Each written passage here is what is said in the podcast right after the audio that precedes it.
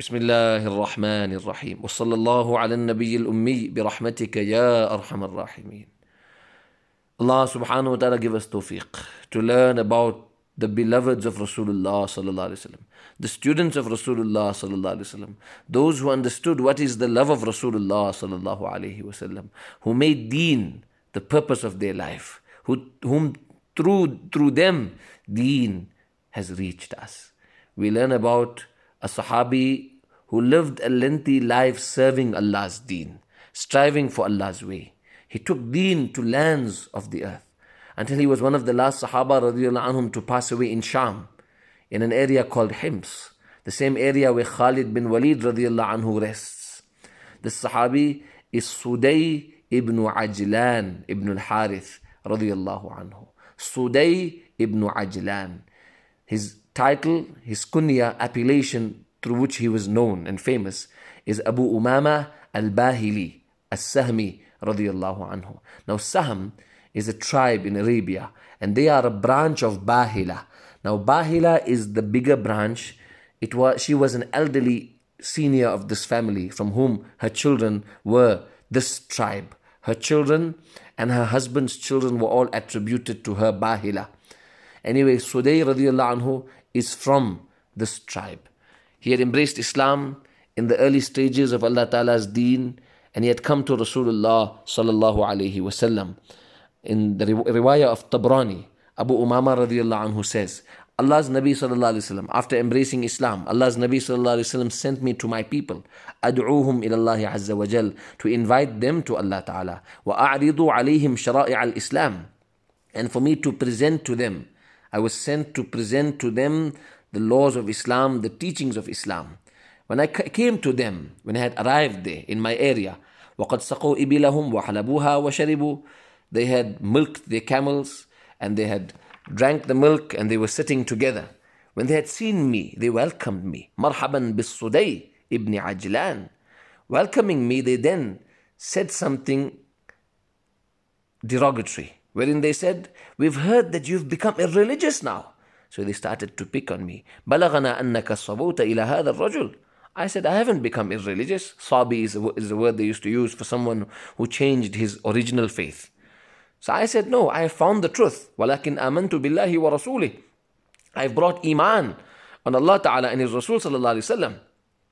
And Rasulullah has sent me to you, Sallallahu Alaihi Wasallam, to present Islam to you, to offer Islam to you. This is what we learn, respected listeners, to offer Islam to people, make it available to them, make a presentation. And whilst we were sitting there, they had brought a big tray with their food, biqas'atihim. You know, qas'a is a big tray or a plate that suffices 10 people. So all of them sat together and they are trying to insist that I eat, but I explained to them that this is prohibited in my faith because Islam teaches us when you slaughter an animal, you have to take Allah Ta'ala's name. And then in that he found the opportunity opportunity explaining to them. And they kept on eating and he explained to them different different aspects of Islam. حرمت عليكم الميتة والدم ولحم الخنزير وما أهل لغير الله به that Allah has made prohibited to you. This is in Surah Ma'idah, the chapter Al Ma'idah. Al Ma'idah refers to the tablecloth. Share this with humanity. It refers to the tablecloth, the table filled with food, a table that Isa alayhi salam asked Allah for. Imagine, explain to your friends this. The name of this chapter is named after the prayer of Isa alayhi salam. He asked Allah for a table full of food and Allah sent it down from the skies. It was a miracle.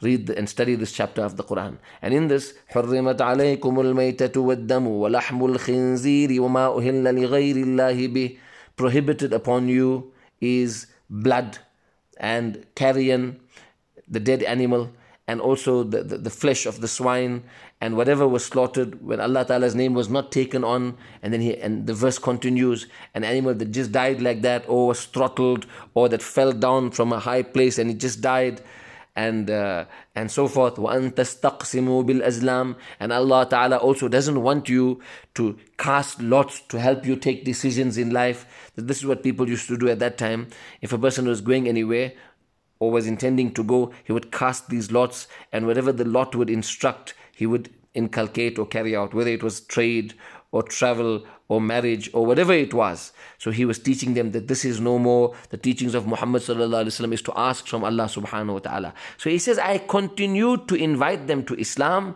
and they refused my message. In that, I asked for some water. Ituni bisharba mimma فإني شديد العطش. I said, my people, I'm really thirsty. And they refused me. They said, you carry on your talks, we will let you die thirsty. What had happened was there was no trees there. And the ho- homes were their homes. He was no longer living there. So they said to him, We will leave you to die thirsty. Anyway, Abu Umama radiallahu anhu says, I was donning my imama, wa alayya imamatun. So I wrapped it around my face and I lay down in the heat. وَنِمْتُ فِي الرَّمْضَى فِي حَرٍ شَدِيدٍ and whilst I was asleep, Allah subhanahu wa ta'ala's help came.